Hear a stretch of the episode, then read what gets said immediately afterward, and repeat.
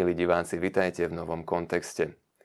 Do našej redakcie sme dostali otázku od jedného z vás, ktorý sa pýta na to, či by nebolo vhodné aj v kontexte tejto našej relácie porozprávať o spôsoboch nášho obliekania, napríklad pri slávnostných príležitostiach, či existuje nejaké odporúčanie ohľadom toho, ako má ísť človek oblečený v nedelu do chrámu. Na prvý pohľad by sa mohlo zdať, že je to veľmi jednoduchá a jasná vec, ale ono do toho chrámu stačí zájsť, aby sme videli, že to celkom tak nie je. A tak, ak sa vola kedy prichádzalo do Božieho domu ako na slávnostnú príležitosť, dnes to mnohí berú ako zastávku na ceste na výlet či do obchodu, tak ako vstanú v izbe od televízora, vyberú sa aj pred Boží oltár. Nechcem však zostať iba pri otázke oblečenia, pretože ona je podľa mňa skôr symptómom, vonkajším prejavom niečoho a skutočná príčina tohto javu leží niekde inde, hĺbšie. Domnievam sa totiž, že z našej spoločnosti sa vytráca zmysel pre slávenie ako taký. Zmysel pre schopnosť uvedomiť si dôležitosť sviatku a podstatu oslavy. Skúsim sa na to teda pozrieť z trošku širšieho kontextu. Na nedávnom zasadaní konferencie biskupov Slovenska, ktoré sa uskutočnilo v Spišskej Novej Vsi vo farnosti Smyžany, slovenskí biskupy rozprávali o téme voľnej nedele. Slávenie nedele ako dňa pracovného pokoja sa z našej spoločnosti paradoxne po páde komunizmu v jednej chvíli akoby nenápadne vytratilo. A napriek viacerým opakovaným pokusom dnes vidíme, že vrátiť sa k nemu vôbec nie je také ľahké, ako by sa mohlo zdať. A príčiny nie sú len ekonomické. Odborníci na túto problematiku hovoria, že napríklad obrad v nákupných centrách, ktoré v nedelu zostávajú zatvorené, sa zásadne nelíši od toho obratu v centrách, ktoré sú otvorené a v predaji pokračujú. Ale je to skôr vecou návykov, vychádzania v ústrety pohodliu zákazníkov. Inými slovami, nikto by neskrachoval, keby sa zachovával deň pracovného pokoja na konci každého pracovného týždňa, tak ako to vidíme aj v mnohých zahraničných krajinách. Lenže vrátiť sa k tomuto návyku by znamenalo práve zmeniť tie naše zvyky. A tie sa neskutočne rýchlo stali priam železnou košeľou. A tak sa biskupy rozhodli napísať veriacím pastierský list, v ktorom ich chcú povzbudiť k tomu, aby pokúsili sa zmeniť svoje správanie, svoje zvyklosti. Pretože jediná fungujúca cesta v tomto smere naozaj musí vychádzať z dola. Darmo sa budeme vyhovárať, že situácia je taká, aká je, že to neumožňuje alebo umožňuje nastavenie zákonov. Ono totiž do značnej miery vždy odráža nastavenie spoločnosti. Isté treba sa snažiť aj v tomto smere vytvárať tlak na zákonodarcov, ale je čoraz viac zrejme, a to neplatí len v oblasti sviatkov, že ako kresťania sa nemôžeme spoliehať na to, že budeme formovať podobu našej spoločnosti na prvom mieste zasadzovaním sa za zákony, ktoré zodpovedajú Svetému písmu a katechizmu. Je to potrebná snaha a je dobré, že sa o to viacerí aktivisti snažia, ale kresťanský charakter spoločnosti sa nedá zachrániť prostredníctvom parlamentu, nedá sa nariadiť z hora. Tak to jednoducho nefunguje. Ak sa nebudeme ako kresťania skutočne správať ak dlhodobo, vedome i podvedome prispievame k vytváraniu celkom odlišnej atmosféry spoločnosti, tak len samotné politické kroky nemajú šancu. V médiách sme si dokonca v týchto dňoch vypočuli, že politicky je celkom živá téma, ktorá ide úplne opačným smerom. A to je rušenie štátnych sviatkov. Viacerým žurnalistom som odpovedal na otázku, či by bolo možné zrušiť napríklad Sviatok 7 bolestnej Panny Márie, ktorý je zachytený aj v medzištátnej zmluve medzi Slovenskou republikou a Vatikánom. Musel som vysvetľovať, že muselo by dôjsť k otvoreniu zmluvy, dosiahnuť by sa musela vzájomná dohoda. Nie je to jednoduchá záležitosť. Bez obojstranných rokovaní a vzájomného obojstranného súhlasu sa nedá takáto vec uskutočniť a na to musí samozrejme existovať aj závažná príčina, aby sa tá zmluva mala na novo otvárať. Ale aj tu si treba uvedomiť, že slávenie sviatkov alebo naopak ich rušenie súvisí úzko s atmosférou, ktorá sa vytvára v spoločnosti. A tak na nasledujúcu prvú adventnú nedeľu si vypočujeme od našich otcov biskupov pastierský list. Chcú sa nám prihovoriť v tejto súvislosti. Aby sme sa zamysleli nad tým, ako slávime nedela sviatky, čo pre nás znamenajú a začali sami od seba. Svojím vlastným správaním prispievať k tomu, aby sa veci pohli kresťanským a nie pohanským smerom. V jednom komentári o rušení sviatkov som si prečítal názor novinára, že sviatky netreba rušiť po jednom, ale že politici by mali nabrať odvahu a zrušiť ich všetky naraz. A hotovo. Vraj by sme sa tak vyhli debatám o tom, ktoré z tých sviatkov sú a ktoré nie sú dôležité. Podľa toho reportéra sa netreba hrať na slepú babu, ale mali by sme si otvorene uznať a priznať, že ľudia nechcú ani tak veľmi oslavovať ústavu či boj za slobodu a demokraciu, ale ide im o to, aby mali voľno. No a tak navrhuje, aby sa sviatky odstránili a jednoducho sa ľuďom pridalo na základe zákonníka práce niekoľko dní platenej dovolenky. Hotová vec. Každý si potom môže, podľa tohto autora, vybrať, či pôjde pozdraviť pannu Máriu alebo Cyrila s metodom. A dodáva, my ostatní pôjdeme normálne na výlet. Čo poviete? Zaujímavé riešenie? Nebola by to vybavená vec? Úprimne povedané, myslím si, že mnoho ľudí sa s tým akoby aj dokázalo stotožniť. Možno pokrčia plecami a povedia, vlastne má aj pravdu. Veď je to jedno. Nech si každý robí, čo chce a ako chce. Už práve tu vidím kameň úrazu. Veď je to jedno. A k tomu ešte normálni pôjdu na výlet ostatní nech si robia, čo chcú. Podstata sviatkov totiž spočíva práve v tom, že niečo nie je jedno.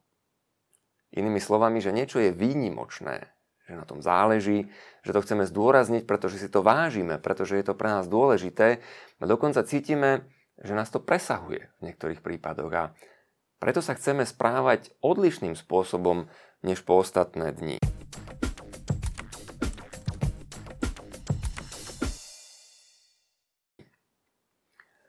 Pred niekoľkými dňami naša krajina po prvý raz vo svojej histórii zažila pohreb svojho bývalého prezidenta. Bola to v médiách mimoriadne sledovaná udalosť, takmer všetky denníky dokonca priniesli online spravodajstvo, išli, rozprávali minútu po minúte, čo sa dialo na Bratislavskom hrade, v Grasalkovičovom paláci, v katedrále svätého Martina. Pána prezidenta pochovávali so všetkými podstami. Jeho rakvu vystavili na hrade, Viezli ju na vojenskej lafete do prezidentského paláca, odtiaľ na zádušnú svetú omšu do katedrály. V Bratislave sme videli nastúpených stovky vojakov, policajtov, ochrankárov, vzduchom zneli salvy, pochodovala čestná stráž, prichádzali zahraničné delegácie. Tí, ktorí mali na starosti protokol, sa snažili do maximálnej miery. Ale stala sa aj chyba. A ľudia si to hneď všimli, upozornili na to, uvedomili si, že v jednom okamihu tam bola vlajka obrátená nesprávnym smerom. Červená, modrá, biela, ale ona by mala byť biela, modrá, červená. Za vec sa hneď ospravedlnili a napravili ju, aby bola daná na správnu mieru. Vojaci v noci cvičili s lafetou a bojovým vozidlom presný krok, presné povely, aby sa zosnulému prezidentovi vzdala úcta, ktorá mu patrí. Keďže ma požiadali, aby som priebeh rozlúčky prišiel komentovať do rozhlasu, snažil som sa prečítať si čo najviac o tom, čo súvisí so štátnym pohrebom, s pohrebom prezidenta, ako sa organizuje, odkiaľ pochádzajú jednotlivé zvyky, napríklad prečo, akým spôsobom sa rakva vozí na vojenskej lafete. Zjednodušene povedané je to historický podvozok delostreleckej húfnice, teda spôsob vzdania najvyššej vojenskej pocty zosnulému prezidentovi, ktorý je v krajine zároveň najvyšším veliteľom vojenských síl. Priznám sa, fascinovalo ma to a čítal som o týchto veciach mnoho. Išiel som aj do zahraničnej tlače, aby som si pozrel, z akého dôvodu sa tá lafeta používa. A keď som čítal, koľko pozornosti napríklad americkí vojaci venujú každému detailu pri pohreboch na Arlingtonskom cintoríne, kde sa pochovávajú tí, čo zahynuli vo vojne, Čítal som o tom, že napríklad dokonca čiernym lakom zdobia kopytá koňom, ktoré ťahajú podvozok, na ktorý je potom pripojená lafeta. Existujú presné pravidlá ohľadom farby koní, úprave, úpravy uniformy, zloženia celého výstroja a tak ďalej. A to je v prípade, keď sa lúčia so zosnulým vojakom. V prípade, že zomrel prezident, tak to vzdanie úcty je ešte oveľa precíznejšie. Pravidlá sú ešte širšie a predpisy sú početnejšie. Na opis toho všetkého by pravdepodobne nestačila ani jedna celá takáto relácia. Čata, ktorá to robí, zachováva všetky tieto veci kvôli jednej samozrejmosti. Úcte. Tým vojakom je jasné, čo robia, prečo tam sú, prečo všetko má svoj účel. Vzdanie úcty človeku je veľmi dôležité i na jeho poslednej ceste. Zároveň za tým možno vidieť aj kúsok hrdosti na krajinu, ktorá je ich domovom a vlastou, na národ, ktorého sú členmi, na vojsko, ktorému slúžia. To všetko vytvára atmosféru tej chvíle, jej slávnostnosť, výnimočnosť, aj náležitú pietu. Hovorím to preto, lebo keď som pozeral televízny prenos pohrebu nášho pána prezidenta, zostal som v jednom okamihu v nemom úžase. Aj naši vojaci boli perfektne ustrojení, všetko mali skoordinované, nacvičené tak ako treba. Ale televízne zábery v jednom okamihu ukázali, že popri nich, teda hneď vedľa tej delostreleckej lafety a čestnej stráže, mašíruje akýsi chlapík s rúbsakom na pleciach. Len tak v modrých rifliach, ako by práve vstal od televízora a vybehol von pozrieť sa, že čo sa to vlastne deje v bratislavských uliciach. V prvom okamihu som si myslel, že ide o náhodu, nepozornosť, že niekto vošiel do slávnostného sprievodu, o chvíľku ho upozornia, aby ten sprievod opustil, aby išiel niekde nabok. Ale nie. Ten chlapík si pokojne kráčal, ako na výlete, rifliach, popri lafete a prezidentskej čestnej stráži celou cestou cez palisády až po Grasalkovičov palác. Bol to asistent Steadicemu, teda jednej z kamier, ktoré snímali pohreb pre televíziu. A tak všetci, ktorí sa pozerali domáci a zahraniční, mali pred očami scénu, ktorej som, priznám sa, nevedel uveriť. A tiež sa priznám, hambil som sa. Pretože keď sa na to pozerali aj tie delegácie, ktoré prišli zo zahraničia, aj ľudia, ktorí to možno sledovali v spravodajstve vo svete, oni nám to nepovedia, ale pomyslia si, už s tou kultúrou v tejto krajine je ešte čo robiť. Najhoršie na tom je, bohužiaľ, že ak by ste za tým človekom, ale nielen týmto, ale mnohými ďalšími, ktorí sa podobne správajú pri príležitostiach výnimočných, takýmito spôsobmi. Keby ste za nimi prišli a niečo im povedali, pozerali by na vás, čo vlastne chcete.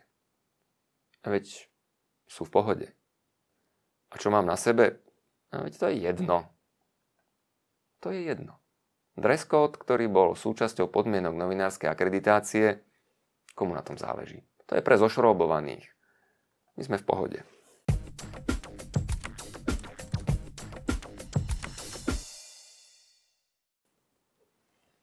Nechcem venovať prílišnú pozornosť jednému príkladu, aj keď plastickým spôsobom dačo u nás ukazuje a hovorí, náhoda niekedy veľa prezradí. Aký sme, ako rozmýšľame, čo je v pozadí. Našťastie sa už dnes postupne vytrácajú spôsoby, ktoré sme si ako kňazi pred pár rokmi všímali, že na pohrebe boli hrobári schopní prísť spúšťať rakvu v montérkach, tak ako kopali jamu, alebo pohrebná služba používala to isté vozidlo na prevoz zosnulého i stavebného materiálu. Boli sme svedkami hrubých prejavov neúcty, ktoré sa, chvála Bohu, postupne vytrácajú. V niektorých iných podobách a na iných miestach sa s nimi však stretávame aj ďalej. Ak by sme si kládli otázku, čo môže byť spoločným menovateľom chýbajúcich prejavov úcty, s ktorými sa v spoločnosti stretávame, dalo by sa vrátiť k tomu vyjadreniu. Je mi to jedno. Keď je človeku všetko jedno, nič nie je výnimočné a ťažko bude uvažovať nad výnimočnosťou slávnostnej chvíle. Slávenie výnimočných, osobitných okamihov je kde si hlboko v našom vnútri zakorenené. Inými slovami, máme preto zmysel. Nie je nám to ľudsky cudzie. Dokonca by sme mohli povedať, že ľudia radi oslavujú. Samozrejme, záleží aj na tom, čo si pod oslavou predstavujú.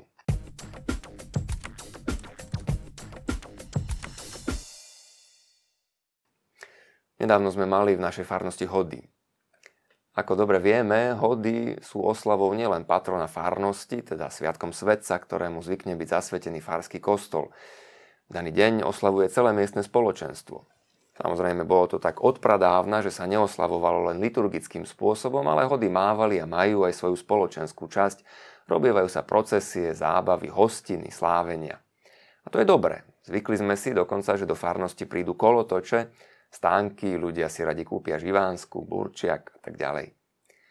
Mohol by som a mal by som pochváliť, že máme aj u nás šikovné miestne zastupiteľstvo usilovného starostu, ktorí výnimočným spôsobom dokážu i na spoločenskej úrovni tieto hody zorganizovať.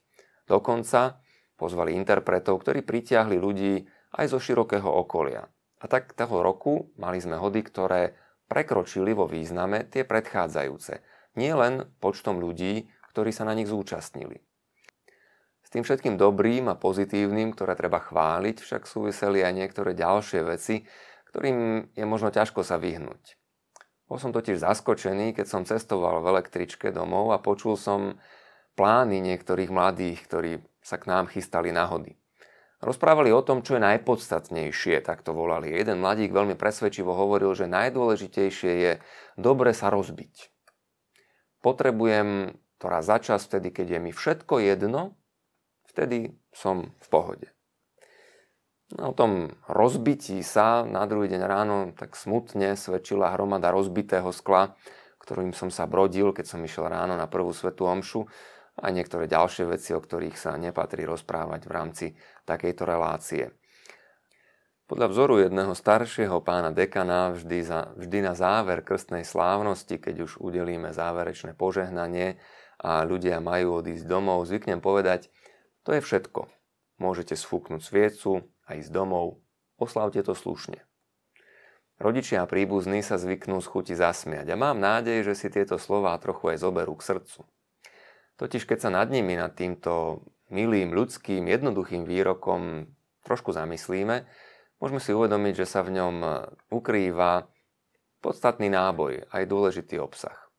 Nestratiť schopnosť sláviť a nestratiť schopnosť sláviť slušne – Práve ten slušný spôsob je aj prejav úcty voči druhému. Ale celkom v základe z neho vyplýva aj úcta k sebe samému. Bez nej totiž nie je možné urobiť krok smerom k uvedomeniu si potreby úcty voči ďalšiemu človeku, voči jeho zásluhám, výnimočným veciam, udalostiam, ktoré si pripomíname, keď slávime sviatky. Schopnosť oceniť, ale aj byť zdravým spôsobom hrdý na dosiahnutie nejakého úspechu. Napríklad na to, že sme súčasťou národa, ktorému sa v histórii niečo podarilo, ktorého céry a synovia tu nežili nadarmo, dokázali vynimočné veci a my sme ich potomkami, ktorí máme čo zlepšovať, ale máme byť aj na čo hrdí. K sebe samým, k svojej krajine, k svojmu národu máme mať zdravú úctu. A túto úctu dávať aj v patričným spôsobom v dôležitých chvíľach najavo, tedy keď je na to príležitosť. A to aj napriek našim osobným sporom, výhradám, tomu alebo tamtomu človeku, ktorého nemáme radi, napriek konfliktom, aj napriek prežitej bolesti. Lebo toto je čosi, čo nás presahuje, čo je vzácne, čo nesmieme opomenúť ani zameniť za vlastné pohodlie, či nejakým spôsobom zobchodovať za svoje momentálne záujmy. Schopnosť sláviť slušným, patričným spôsobom.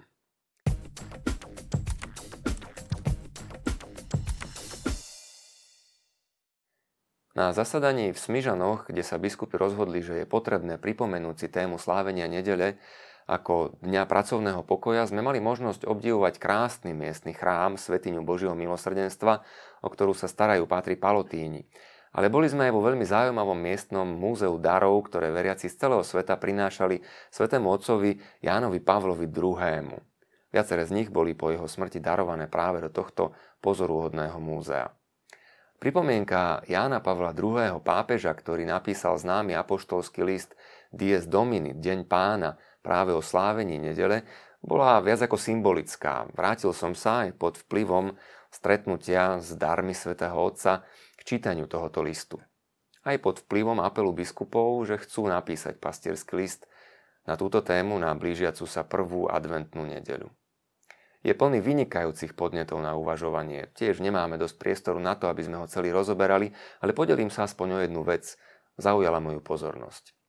V ranokresťanských storočiach, píše pápež, cirkev nemusela veriacim hovoriť o povinnosti slávenia nedele. Bola to tak samozrejmá vec, že ju pokladali za neodmysliteľnú súčasť vlastnej identity. Nevedeli si predstaviť, že by mohli byť bez slávenia pánovej večere, bez oslavy Dňa pánovho zmrtvých stania.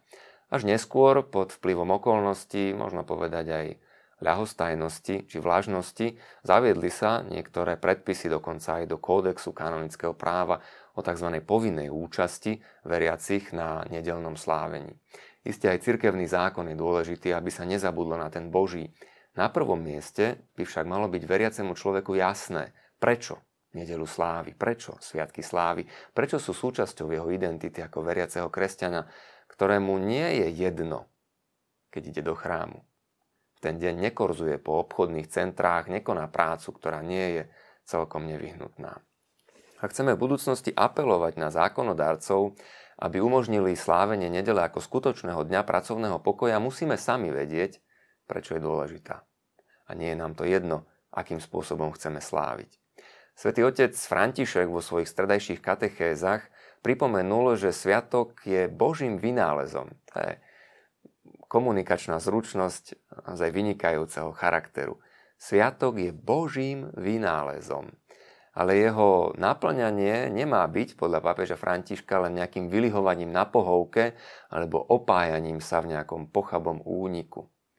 Právý čas sviatku preruší profesionálnu prácu a je posvetný, pretože mužovi a žene pripomína, že boli stvorení na Boží obraz. Ten obraz Boží, obraz Boha, ktorý nie je otrok práce, ale pán. A teda ani my nemáme byť otrokmi, ale pánmi práce. Posadnutosť ekonomickým ziskom a technickým pokrokom ohrozuje rytmy ľudského života, vraví pápež, lebo život má svoje ľudské rytmy. Čas oddychu, predovšetkým nedelného, je nám určený na to, aby sme sa mohli tešiť z toho, čo sa nevyrába, nekonzumuje a nedá sa ani kúpiť, ani predať. Je teda dôležité, aby sme si uvedomovali, každý jeden z nás, dôležitosť Sviatočného dňa, chápali, prečo ho slávime a prečo nám nie je jedno, akým spôsobom strávime nedeľu. Odtiaľ potom samozrejme vychádza aj to, že nám nebude jedno, aké nohavice alebo košelu si oblečieme, ako navonok vyjadríme svoj vnútorný postoj. Mohli by sme venovať celú túto reláciu nejakému dress kódu, čo si treba obliekať uvažovaním nad tým, čo je vhodné, čo nie je vhodné na jednotlivé príležitosti. A zda by to mohlo byť aj užitočné, ale myslím a dúfam, že sa správne pochopíme, keď poviem, že táto vec by mala byť vlastne jasná. A vyrábať o nej nejaké predpisy by bolo zaoberaním sa symptómami. Dôležité je hĺbšie pozadie, teda práva príčina. Kto si uvedomuje vzácnosť eucharistického slávenia, vie sa aj primerane obliecť. To isté platí o spoločenských udalostiach, príležitostiach, sviatkoch. Sú situácie, keď človek možno nestíha, sú okolnosti, keď nemá vhodný odev, nedá sa vždy všetko presne tak, ako by sme chceli. A samozrejme, vnútorné prežívanie je ešte o mnoho dôležitejšie, než len vonkajší prejav, lebo niekto môže prísť v krásnom obleku, ale vnútri môže prechovávať celkom nekresťanské, neľudské postoje správania tak ideálom je, aby veci boli v súlade, bez pokritectva, tak vo vnútri, ako aj navonok, tak v osobnom chápaní a prežívaní, ako aj vo, ven, ako aj vo vonkajších prejavoch tohto prežívania.